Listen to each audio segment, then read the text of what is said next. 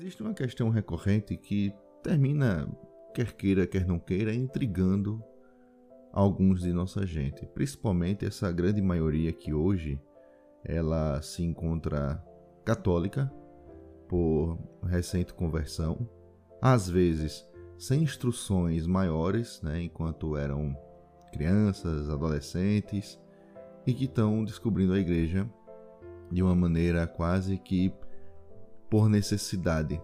Porque hoje, como as coisas se apresentam no mundo de uma maneira completamente incerta e até mesmo de uma maneira agressiva, então muitas pessoas com aqueles valores mais nucleares como família, como é, herança do pai e da mãe, como a crença em algo comum, como até mesmo a necessidade de salvação. Muitas pessoas terminam reconhecendo na figura de Jesus Cristo o legítimo Salvador, isso daí é incontestável. Muitas pessoas se encaminham para isso de uma maneira genuína, com uma experiência pessoal com Jesus de uma maneira muito sólida e procuram, evidentemente, conhecer mais a igreja para saber o que é que é estar junto nessa igreja de Jesus Cristo. Porém, nessa caminhada, também outras pessoas, algumas destas, terminam questionando até mesmo a unidade divina. Deus, ele é único? É, o que seria a Santíssima Trindade? E por que, quer queira, quer não queira, e esse talvez fosse o ponto central por onde a coisa toda aqui tivesse devesse, né, começar, é que existem outras religiões. Existem outras formas aparentes, né, de se conhecer a Deus.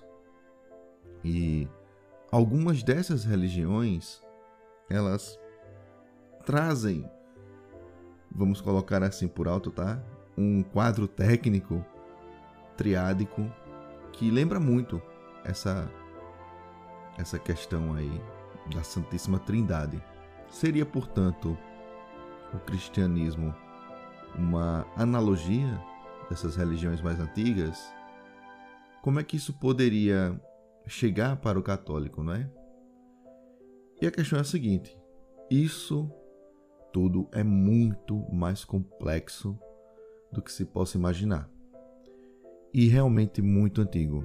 Não é uma coisa de agora, e é algo a se ver com muito cuidado, com muita propriedade e com muita, mas muita mesmo, paciência, porque as informações são escassas, extremamente escassas e não dá para tirar nenhuma conclusão a não ser a não ser a simples conclusão para o católico de que Deus enviou seu filho para realmente morrer por nós, para nos salvar, e daí por diante nós temos absolutamente como certo, como dado, como único aquilo que ele falou.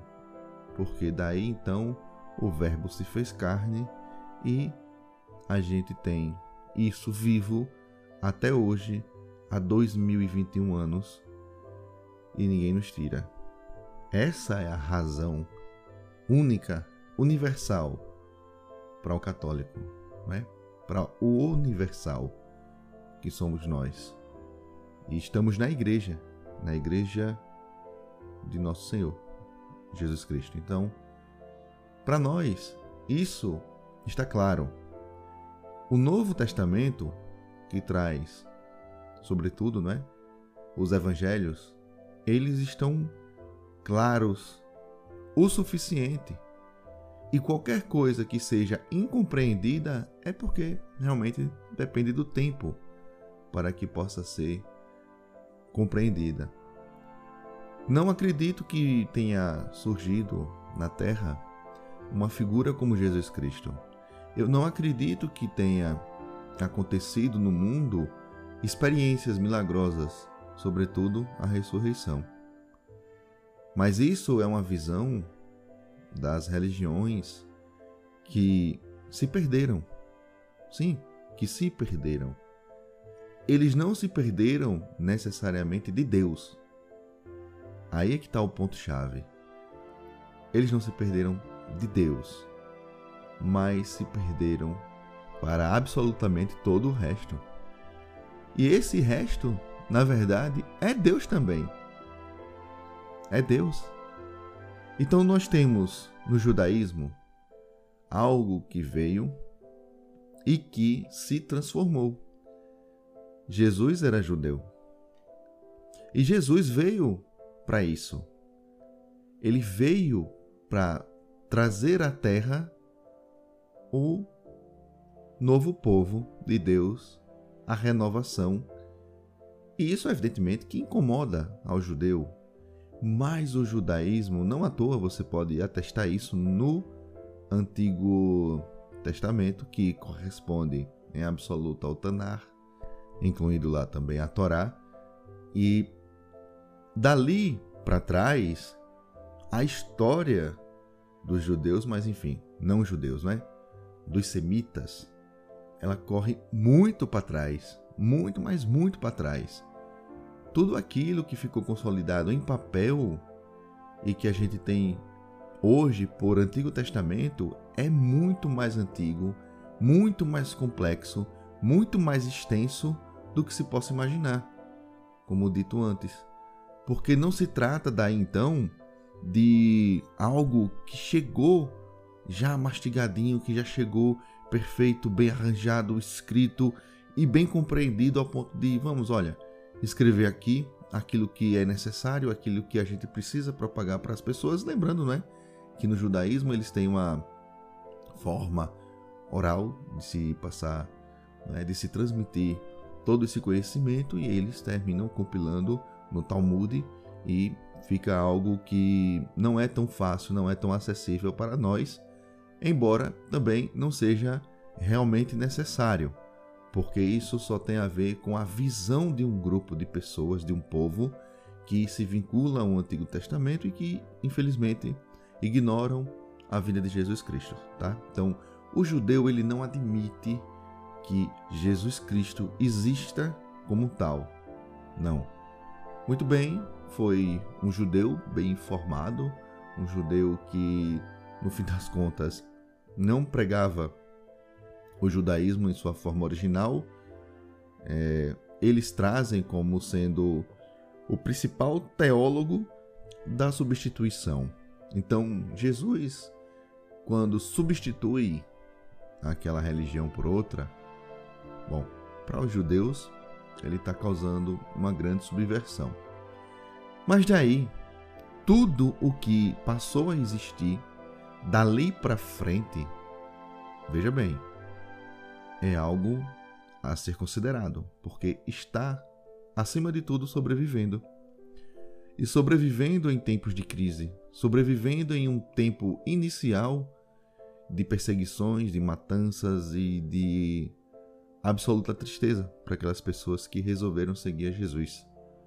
Fanatismo? Tão somente? Seria isso? Seriam os cristãos de outrora tão fanáticos quanto certos muçulmanos? Eu acredito que não, porque o meio de sobrevivência para os cristãos foi a entrega completa a Cristo. Simplesmente. Que se fosse da vontade de Deus, assim seria sem nenhuma pretensão bélica, sem nenhuma vontade de fazer guerra, sem absolutamente nada disso. Então, a palavra estava sendo vivida, vivenciada, experienciada e ela terminou chegando até nós.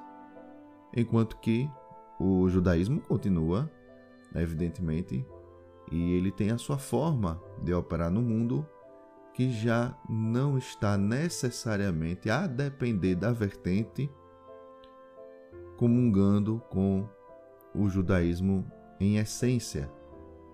Porque veja bem, nós, enquanto católicos, nós não temos o que falar do judaísmo, nós não temos o que falar dos judeus, muito pelo contrário.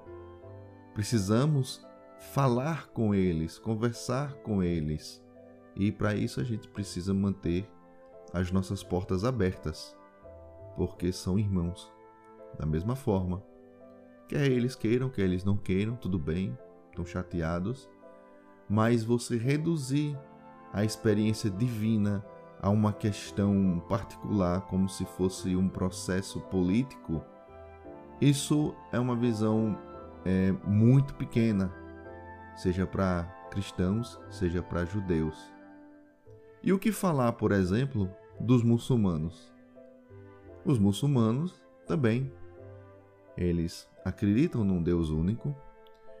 Eles, bom, se você for investigar o Alcorão, você vai perceber que existe ali, logo no começo, entretanto, é bom deixar bem resguardado aqui, bem ressalvado, que a forma canônica do Corão é não necessariamente está na cronologia.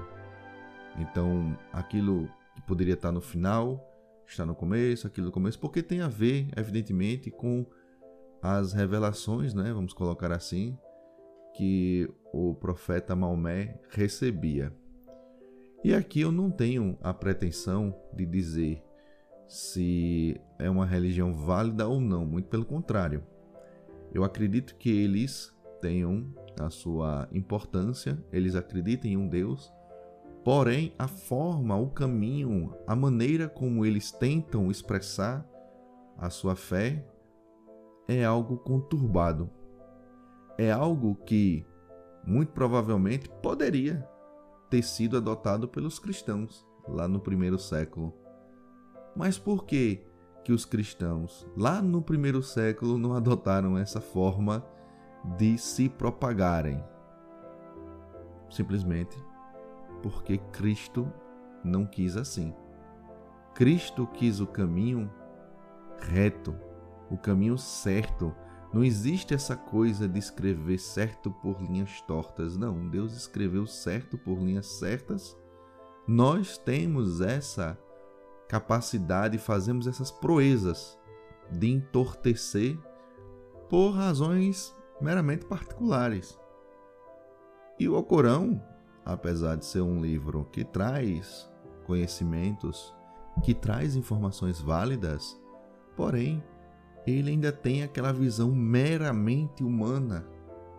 Portanto, não significa que seja uma obra necessariamente revelada.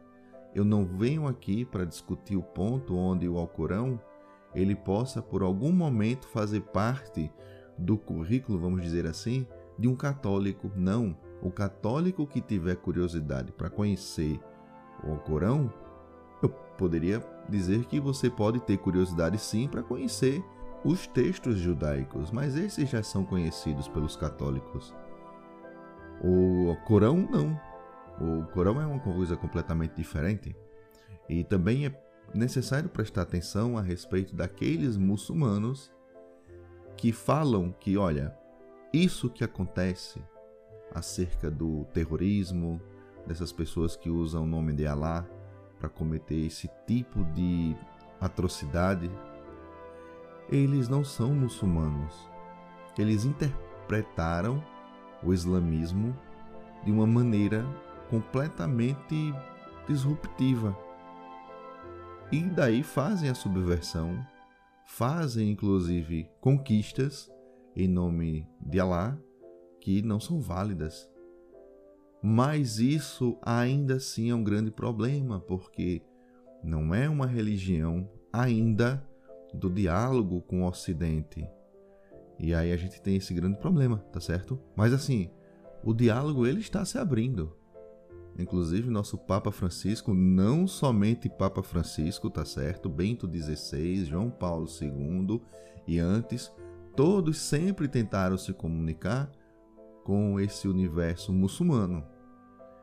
E o que é que o, o muçulmano tem que é interessante saber no nível da problemática a respeito de Deus e que parece ser algo comum a todos?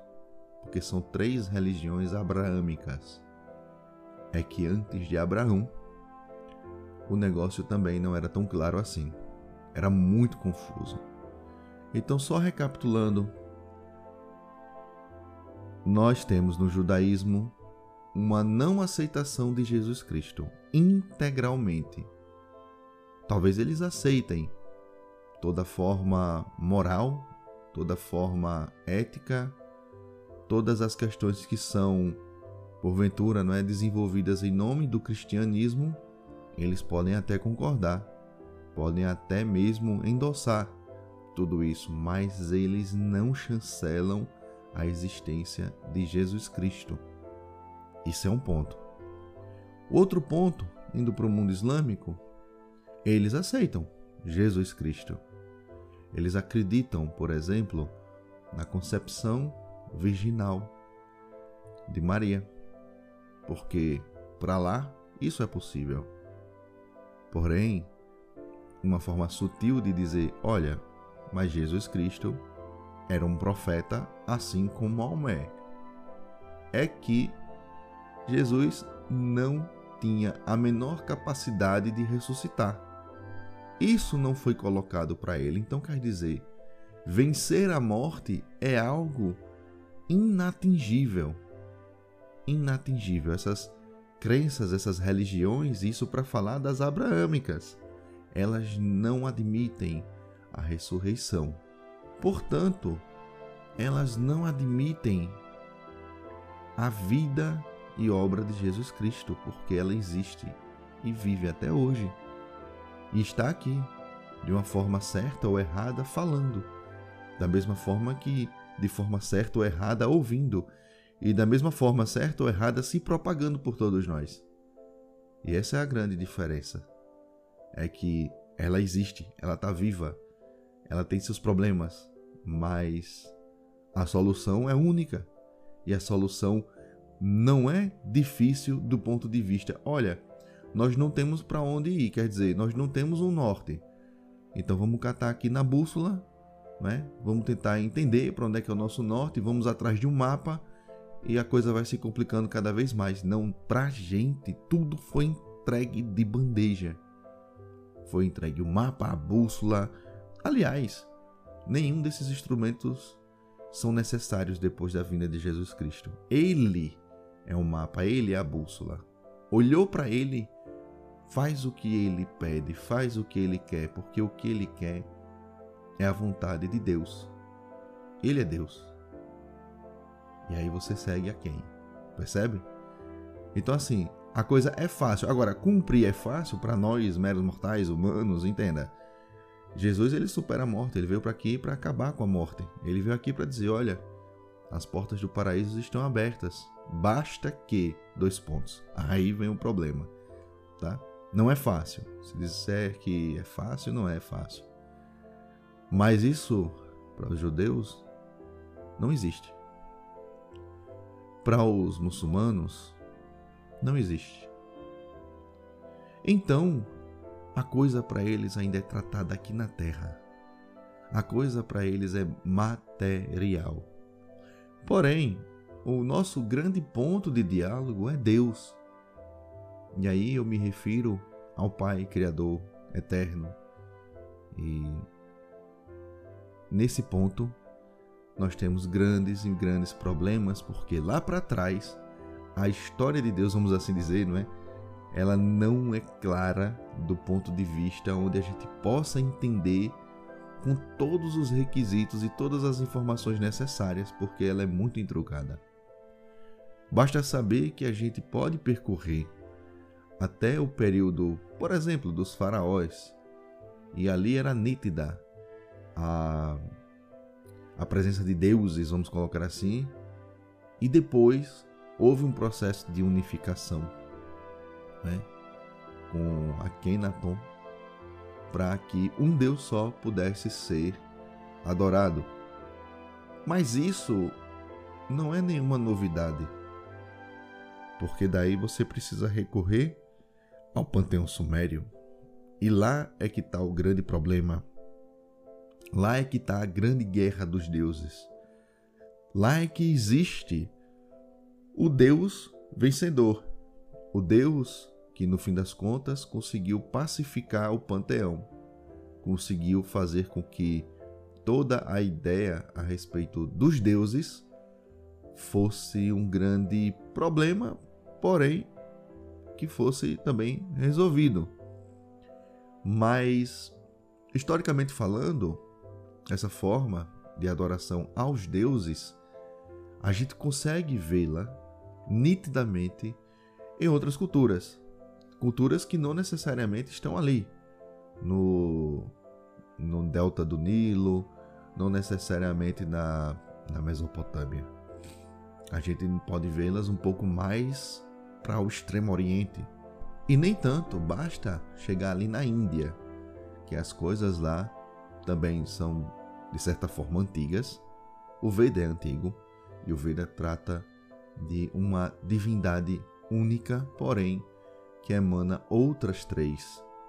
E daí a gente tem então uma visão que para algumas pessoas, para alguns estudiosos, ela incorre no perennialismo, que é uma forma filosófica de perceber Deus em praticamente todas as coisas, em todas as culturas, em todas as manifestações, todas as explicações. Mas para entender essa filosofia, você precisaria necessariamente vivenciá-las, pelo menos como um pesquisador, como alguém que vai ali observar, anotar e depois montar lá o seu relatório com as suas conclusões. Você precisa também ter um objetivo para isso. E evidentemente que se a gente fosse tratar de forma científica, você deveria é, elaborar um problema, né? Mas a verdade é que não existe nenhum problema.